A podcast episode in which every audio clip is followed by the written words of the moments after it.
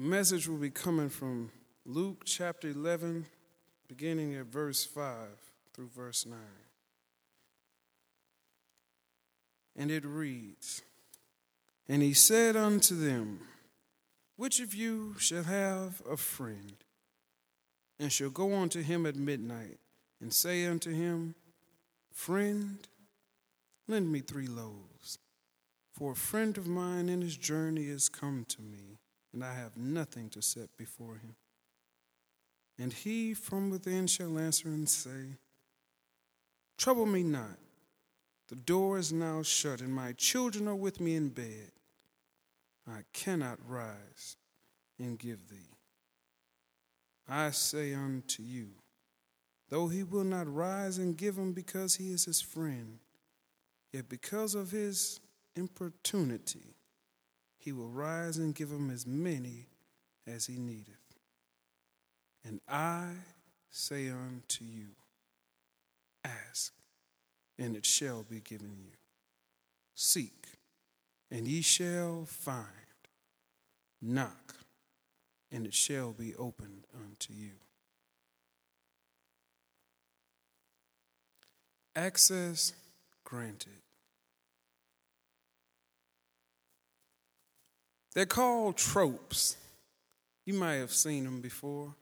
They're a type of idiom or rhetorical device that kind of plays the interchange between the literal and the physical and the figurative meaning. You might have seen them in, they're called tropes. It's common in movies, television, comic books, advertising, and even in commercials. Maybe it goes like this My favorite tropes are the ones that hold suspense all the way to the very end because one character has been less than forthcoming with information.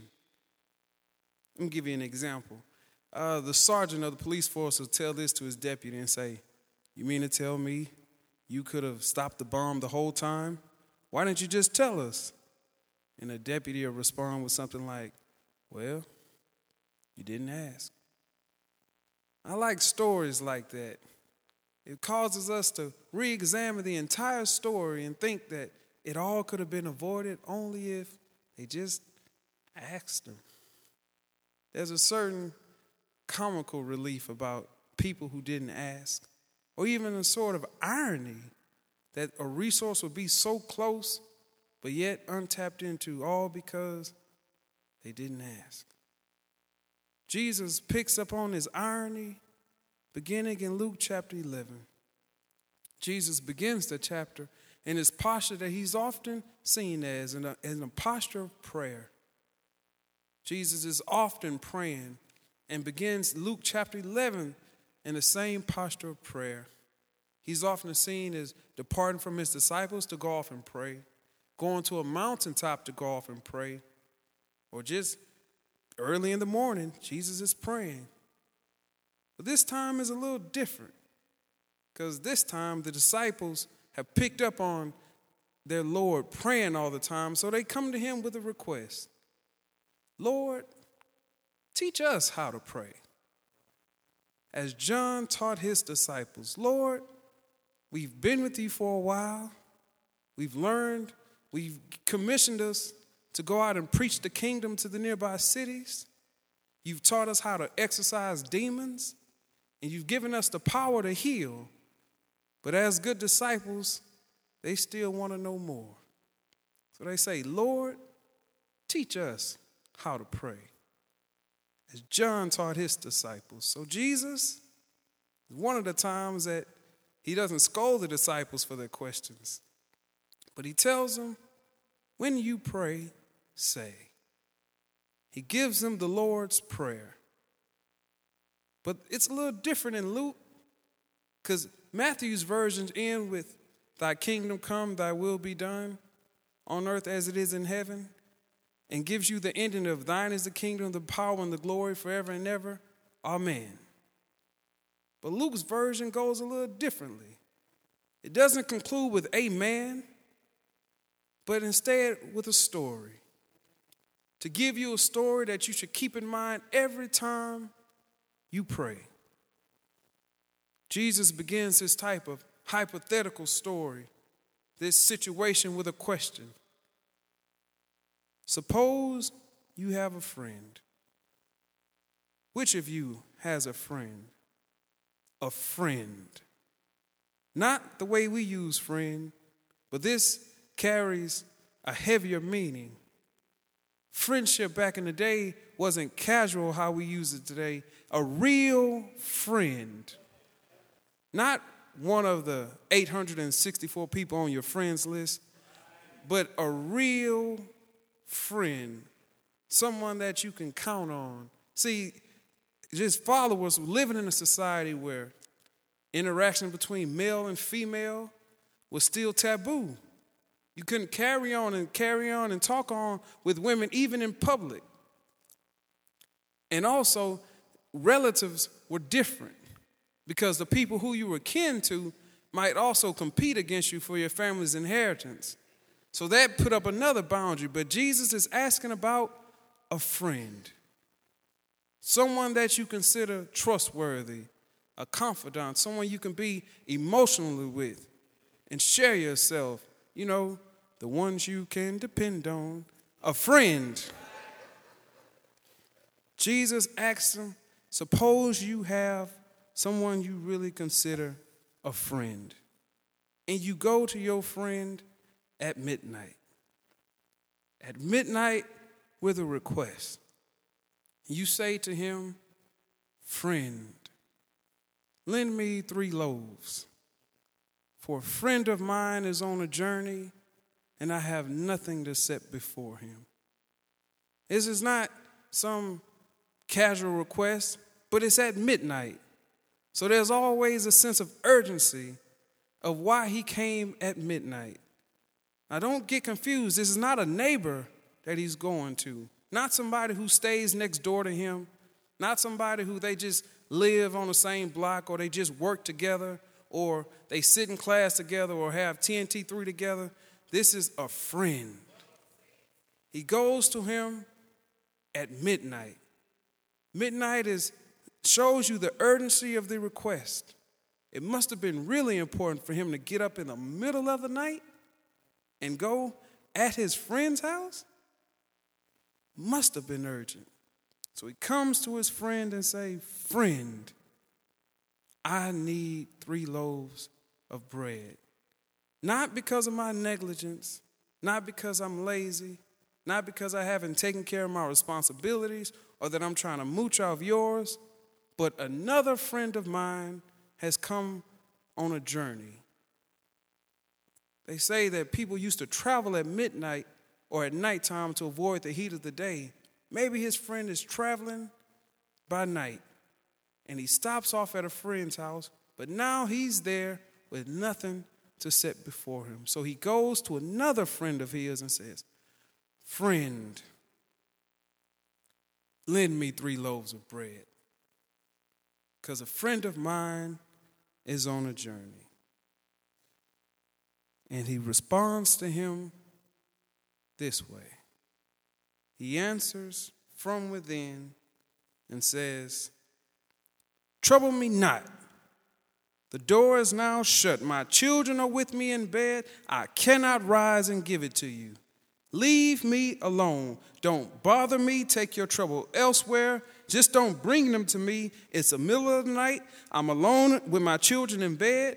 My door is shut. It's staying shut. Take your trouble away from me. I ain't getting up and giving you anything. All harsh responses, negation after negation after negation all of this comes from a friend.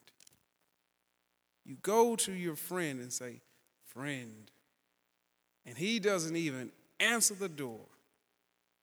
He answers from the inside, yells out, Trouble me not, leave me alone, get away from me. These are real harsh words. In fact, the language that he used, we know some, we're seminarians, so we know about Greek. The word that he's using is, is for trouble is why have you caused extreme severe trouble to come upon me severe pain that word is usually used for somebody who's being beat take your trouble elsewhere don't bring your labor intense labor and your toil and don't put that upon me Take it away. Leave. And this is all coming from somebody who you see as a friend. Notice his response Get away from me.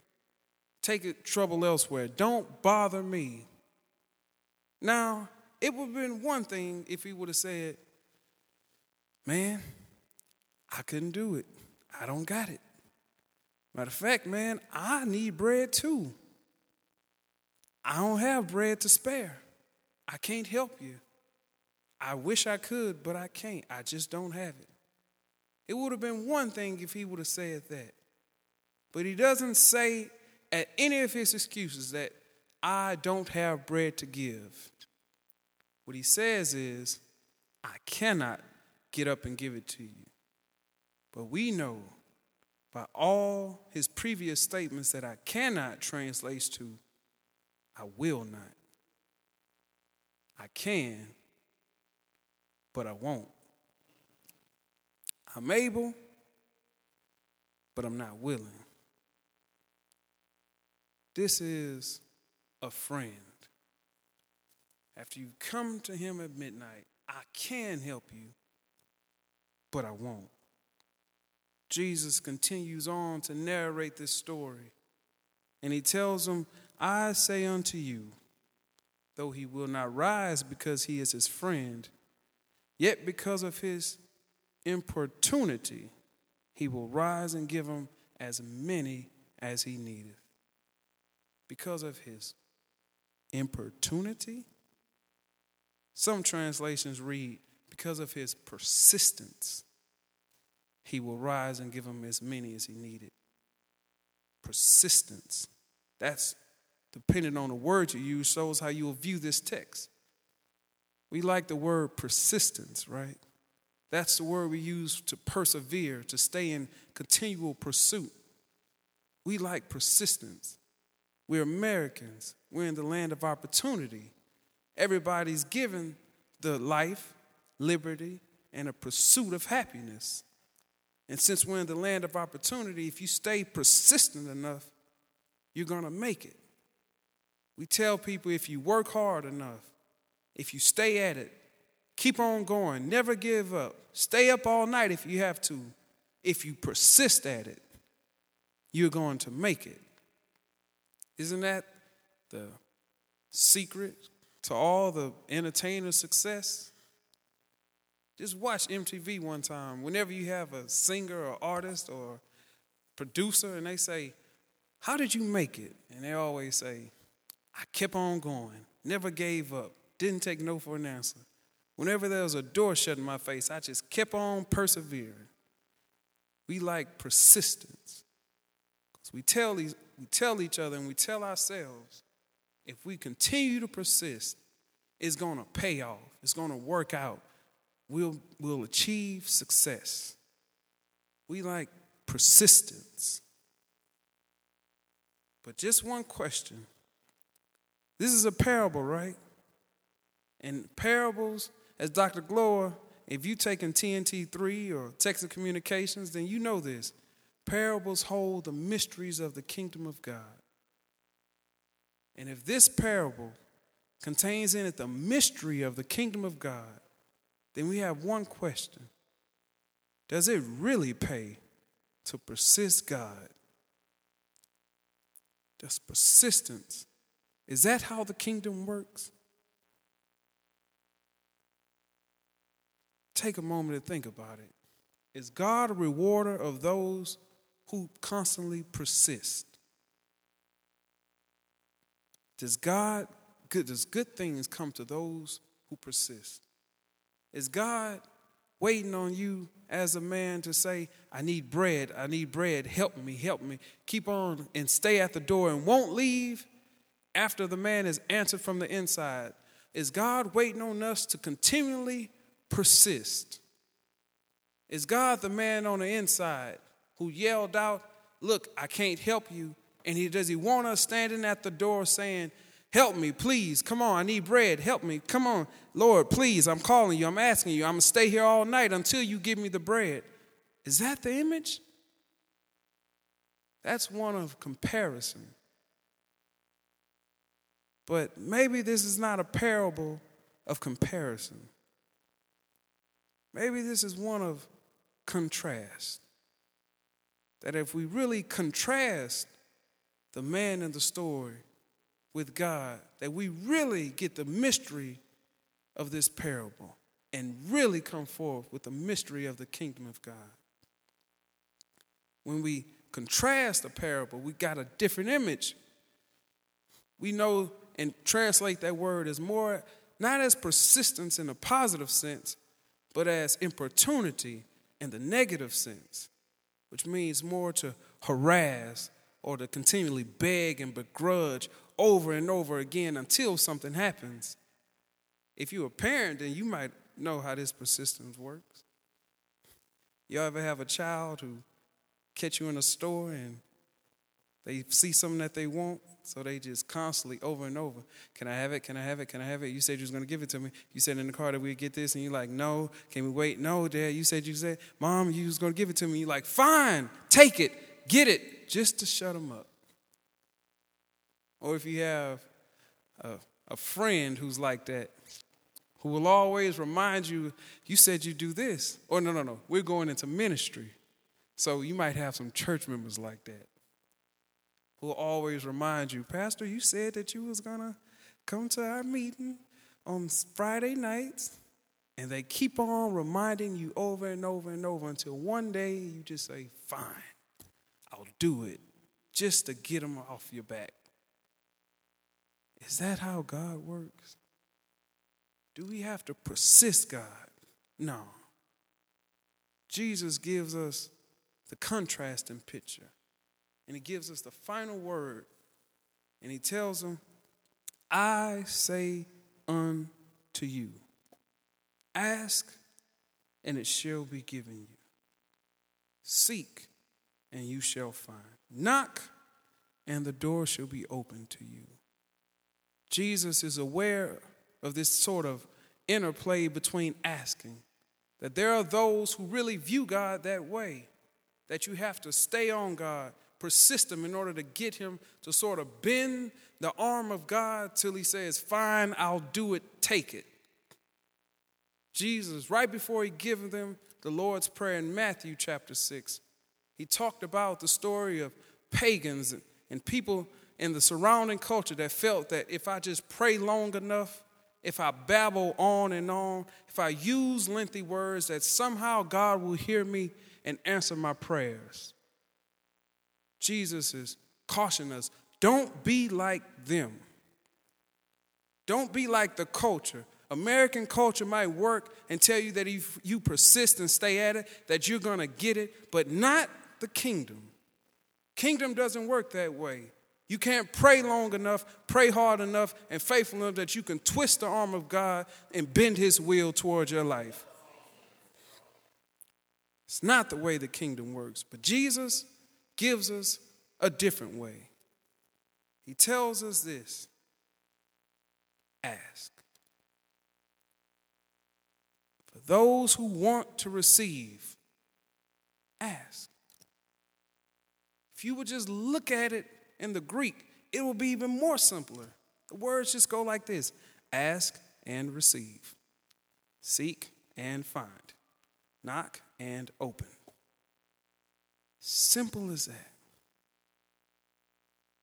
God is no man, cosmic, heavenly grouch that you have to knock and beat down and say, Lord, remember me, come again. I'm asking you as if God's waiting there saying, if only you prayed seven more prayers, if only you send five more emails, if only you do this, I'm waiting to praise you and, and, waiting to bless your life. But if only you just kept on going and bugged me and reminded me and kept me on top of it. No, God ain't like that. Jesus tells you that because of who I am, because of the ministry that I'm inaugurating here on earth, because I'm bringing God and humanity back together in reconciliation, that all you have to do is just ask and it shall be given unto you. Don't get caught up in the pagan ways of doing things, or where you have to persist and stay on top of God and treat him like he's one of our friends or one of how America works that you have to work hard, stay on top of him and stay on stay on God, keep him on a job and reminded him but no, God is a loving God, one who pays close attention to your life. He knows how many hair follicles are in your head. He knows what you need before you even ask Him. A God who's so close and who dresses the lilies nice in the field that's here today and gone tomorrow. A God who pays that much attention to your life. If you want something from Him, all you have to do is ask, and it shall be given unto you. If you want to find something, all you have to do is seek. And if you want the door open, all you have to do is knock. That's the simple message that's so mysterious to the kingdom. Because everything around our culture and the other culture during Jesus' day tells us it's on us. That it's on us. We are pretty much in control of whether or not God acts. But Jesus says all you have to do is ask. I like childhood. I loved my childhood. I mean, I was a bad little boy, and I loved being a bad little boy. For me, there was nothing cooler than growing up being a bad little boy. I mean, you was hyped up off Ninja Turtles and Power Rangers, and you just felt invincible just running around the neighborhood doing anything you wanted, just bad for no reason. I loved it. Man, one of the movies that really brought to mind and really captured how fun it was being a bad little boy was one of the movies of my childhood. It's called The Sandlot. Some of y'all may have seen it. Y'all remember the lines from the movie? I, I, I still remember them. I remember the line where he says, The great Bambino the Sultan of SWAT, the king of crap. I love that movie. And, and, and, if you've seen that movie, then you know this. They were all baseball players, so the mother of all insults was this when he said, You play ball like a girl. And oh boy, he was ready to kill somebody over somebody called saying that to him. I love that movie. If y'all haven't seen it, it's about a boy who moves to a neighborhood and he's desperate to make friends. He's one of those stay in the house type boys. And he don't go outside for nothing, but his mom sends him outside because he's one of those just socially awkward boys. So he's desperate to make friends. So he meets up with a group of guys in the neighborhood who play baseball. And, they uh, say, okay, well, we need a ball. So he says, his name is Small. So he wants to make friends. So he goes and grabs a ball off his dad's shelf. And they play with that ball. The problem is they hit the ball over the fence. And not just any fence. It's the fence where when balls go over, they don't come back. It's the fence of mean old Mr. Mertle. And Mr. Mertle is not the bad guy, what keeps it so scary. It's because it's the yard of the beast. The beast is this 300 pound, 20 foot tall mastiff with drool and that's the beast. They hit the ball over that fence, and when balls go over there, they don't come back. But there's a problem. He got, Smalls got the ball from his dad's shelf. And he says, We've got to get that ball back because a lady gave it to my dad. A lady named Ruthie. Ru- Ruthie Babe F- turns out the ball was signed by Babe Ruth. So they gotta get this ball back. So they go through all these schemes to get this ball back. They lure a guy down from a bungee cord. They grab a little stick to try to get, get the ball and scoop it over the fence, but the beast takes a stick and almost pulls him in and almost kills him. They even build a robot and they send, send the robot over into the yard, but the beast destroys the robot and then tosses it back over the fence. They go through all these schemes to get the ball back. But then they decide we got to get it back. So they one guy jumps over the fence, almost gets killed by the beast just to get the ball back, but he succeeds. So they go to Mr. Mertle, mean old Mr. Mertle, the owner. So they knock at his door, and he comes out and says, You know, it's James Earl Jones, so he has dark shades on, and you can't see his eyes, and he has that voice. You know, he said, Was that you all making all that racket? And they're like, Sir, yes, uh, see, our ball flew over the fence, and we just had to get it back because it was signed by Babe Ruth, and it's my dad's, and he would kill me if I didn't get that ball back. And mean old Mr. Mertle looks at him and says, Why didn't you just ask me? I'd have gotten it for you. That's how we view God. As God is mean old Mr. Mertle. When all along he's there right along saying, if you would just ask. Jesus isn't telling us anything that he himself didn't live out. All throughout his ministry, people would stop and ask him things. We meet earlier in chapter in the Luke of a man who's filled with leprosy and he spots Jesus from afar and he comes to Jesus, puts himself at his feet and says, "Lord, if you're willing, you are able to make me clean." And Jesus looks at him and says, "Do you know who I am?